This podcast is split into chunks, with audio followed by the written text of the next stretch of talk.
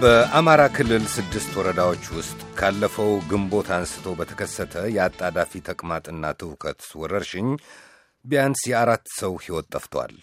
ወረርሽኙ በተስፋፋባቸው በአንዳስና በአቡነ ሐራ ገዳም የጸበል ቦታዎች፣ በሰሜን አቸፈር፣ በይልማና ዴንሳ፣ በፍኖተ ሰላም፣ በጎንጂ እንዲሁም ሰሞኑን በደቡብ ጎንደር ስማዳ ወረዳ ቁጥሩ ከ220 በላይ የሆነ ሰው መታመሙን የክልሉ የጤና ቢሮ ገልጿል። የቢሮውን ኃላፊ ዶክተር አበባው ገበየሁን ዛሬ አግኝቼ አነጋግሬያቸው ነበር። ዝርዝር ማብራሪያ ሰጥተው ሁኔታውን በቁጥጥር ስር አውለነዋል ብለዋል። አልፎ አልፎ የሚከሰቱ case ኦች አሉ። ጸበል ቦታዎች ላይ እንደተባለው ይከሰታል። አልፎ አልፎ በአንድ ባይ እናደርጋለን እና እዛ የ prevention ስራ የሕክምና ስራ ይሰራል። የመከላከልም አዎ የመከላከል ስራ ይሰራል። ሕክምና እንሰጣለን። ሲከሰት ሲከሰት ወደ ሌላ ቦታ እንዳይሰራጭ ማለት ነው። አሁን ሰሞኑን ደግሞ ደቡብ ጎንደር አንድ ወረዳ ላይ ተከስቶ ነበረ። ምን ወረዳ ነው? ስማዳ የሚባል ወረዳ አዲስ የተሰየመ አለ። እዛ የሚባል እዛ ቀጥሎ ሌላ ወረዳ ስያሜ ተሰጥቶታልና አሁን practical የተከሰተበት ቦታ ላይ መጀመሪያ ላይ ተወሰኑ እንትኖች ነበሩ። ወዲያውኑ team አለ የተደራጀ እንዲህ አይነት case በሚከሰትበት ጊዜ immediate የሆነ መልስ የሚሰጥ ማለት ነው። የሚወረወር team ነው ከባህር ዳር። አዎ ከዛ የሚሄዳለ ዞኖችና ወረዳዎች ላይ ያሉ ተዘጋጁ አሉ። any time ችግሩ ሲከሰት ሕክምናውንም መከላከል ስራውንም የሚሰራ ማለት ነው እና ቅድሚያ ትኩረት ያደረግንባቸው የሚጠበቁ ቦታዎች ነበሩ። ይሄ ቆላማ አካባቢዎች፣ የእርሻ ቦታዎች አካባቢ እነሱ አካባቢ ያልተከሰተም እስካሁን ማለት ይሄ ሰሜን ጎንደር ምዕራብ ወረዳዎች አሉ። እዛ አካባቢ ነው አሁን ሁሉ ዝግጅት አድርገን any time ሊከሰት በሚል ማለት ነው አስፈላጊውን material የሰው ኃይል ሰላም አንድ ላይ የሚጠብቅ ኃይል አለ። አጋጣሚ ችግር ሊከሰት ማለት ነው። ይሄኛው ግን ጎንደር የነበረው አልጠበቅም ነበረ እዛ ወረዳ ላይ ግን ያው ዞሮ ዞሮ የተዘጋጀ ስለነበረ አሁን በቁጥጥር ስር ውሏል ማለት ነው።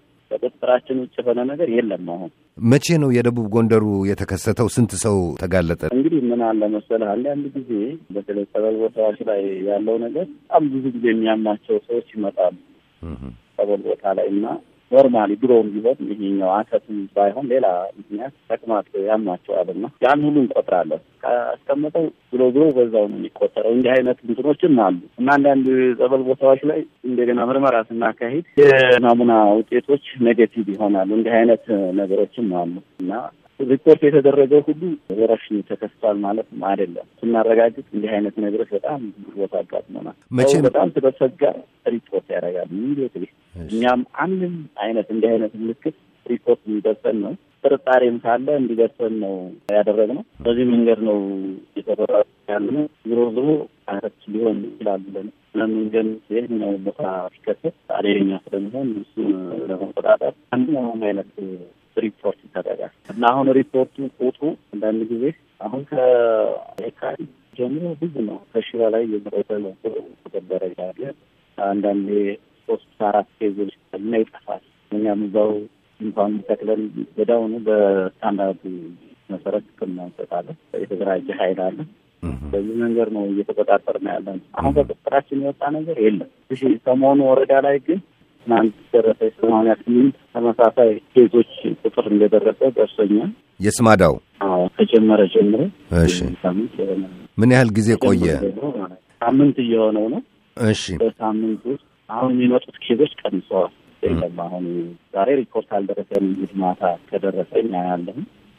ሪፖርቱ በየቀኑ እየቀነሰ መጣ። ሳይሆን መጀመሪያ አካባቢ ላይ ትንሽ ነው። አሁን የት ነው በህይወት ላይ የደረሰ ጉዳት አለ? ከዚህ ከሰማንያ ስምንቱ መካከል ሁለት ሰዎች ሙተዋል የሚል ሪፖርት ደርሶኛል። እንግዲህ እነዚህ ሰዎች በዚህ በሽታ ነው የሞቱት ሌላ ችግር ነው የሚለው ማረጋገጥ ይጠይቀኛል። ዶክተር አበባው እንግዲህ ቀደም ሲል በወጣው ዘገባ መሰረት በአጠቃላይ አንድ መቶ ሰላሳ ስምንት ሰው ነው ተጋልጧል ወይም ደግሞ ታሟል የተባለ የነበረው የዚህ የሰማንያ ስምንቱ ሳይጨመር ማለት ነው እና ሶስት ሰው መሞቱን የተገለጸው አጠቃላይ ቁጥር አሎት በስድስቱ ወረዳዎች ውስጥ ስለተከሰተው ጉዳት አንደኛው ሌላ ነው case አብሮ ሪፖርት ተደርጎ ነው እንጂ ሌላ ነው። የትኛው ሁለት ናቸው። ሶስት ሰው ነው ያልከኝ? አዎ ሶስት ሰው ሞቷል ነው የተባለው። ጎንጂ ላይ አንድ ሰው ሞቷል ተብሏል። በአንዳሳና አቡነ ሀራም ገዳምና ጸበል ቦታዎች ላይ ሁለት ሰው ሞቷል ተብሏል። ሊሞት ይችላል። ምን መሰለህ ቅድም የነገርኩህ ነገር ነው። በጣም chronically sick ነው። በጣም ሰውነታቸው የተጎዳ በጣም በብዙ ችግር ውስጥ የገቡ ሰዎች ጸበል ቦታ ይሞታሉ እና ተቅማጥ ሲይዛቸው ትንሽ ጉዳት ካገኛቸው ይሞታል። ምንም ጥያቄ የለም።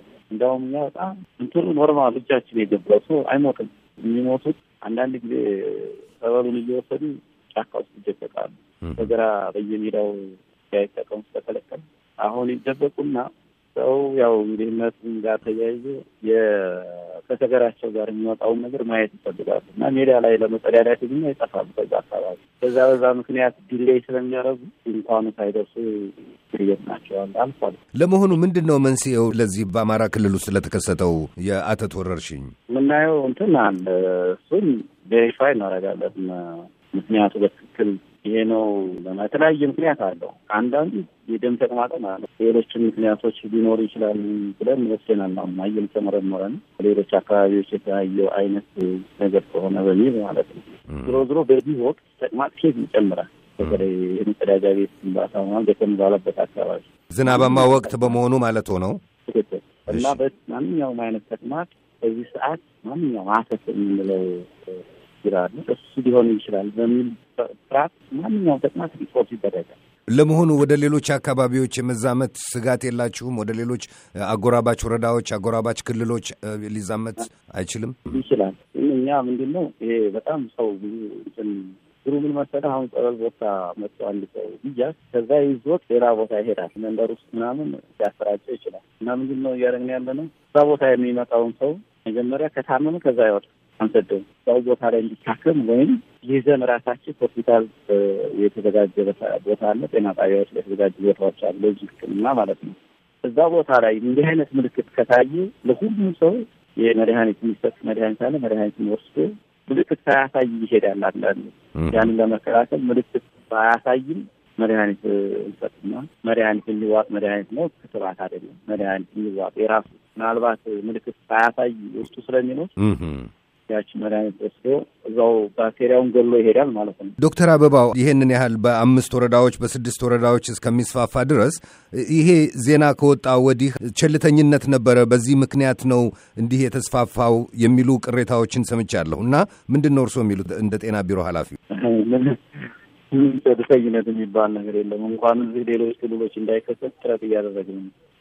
በጣም ተጠንቀቅ ነው የሚጠበቀው። ችግሩ any time ሊከሰት ስለሚችል እርስዎ መቼም የክልሉ የጤና ቢሮ ኃላፊ ኖት፣ የፖለቲካ ሹመኛ ኖት።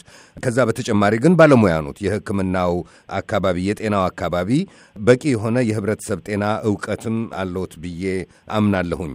ብዙ ሰዎች የሚከራከሩበት አንድ ነጥብ አለ። አጣዳፊ ተቅማጥና ትውከት ወይም አተት ኮሌራ ነው የሚሉ አሉ። እርስዎ ምንድን ነው በዚህ በኩል ሀሳቡ? እንግዲህ መታወጅ አለበት ኮሌራ ተብሎ እንግዲህ እውነት ለመናገር ባክቴሪያው የኮሌራ ባክቴሪያ ስለመሆኑ በአይኔም አላየሁም። የሚታየው ምልክት የዚህ በሽታ አይነት ምልክት ይታያል። የኮሌራ ምልክት ማለት ነው። ግን ተመርምሮ ኮሌራ ነው ተብሎ መነገር አለበት በላብራቶሪ።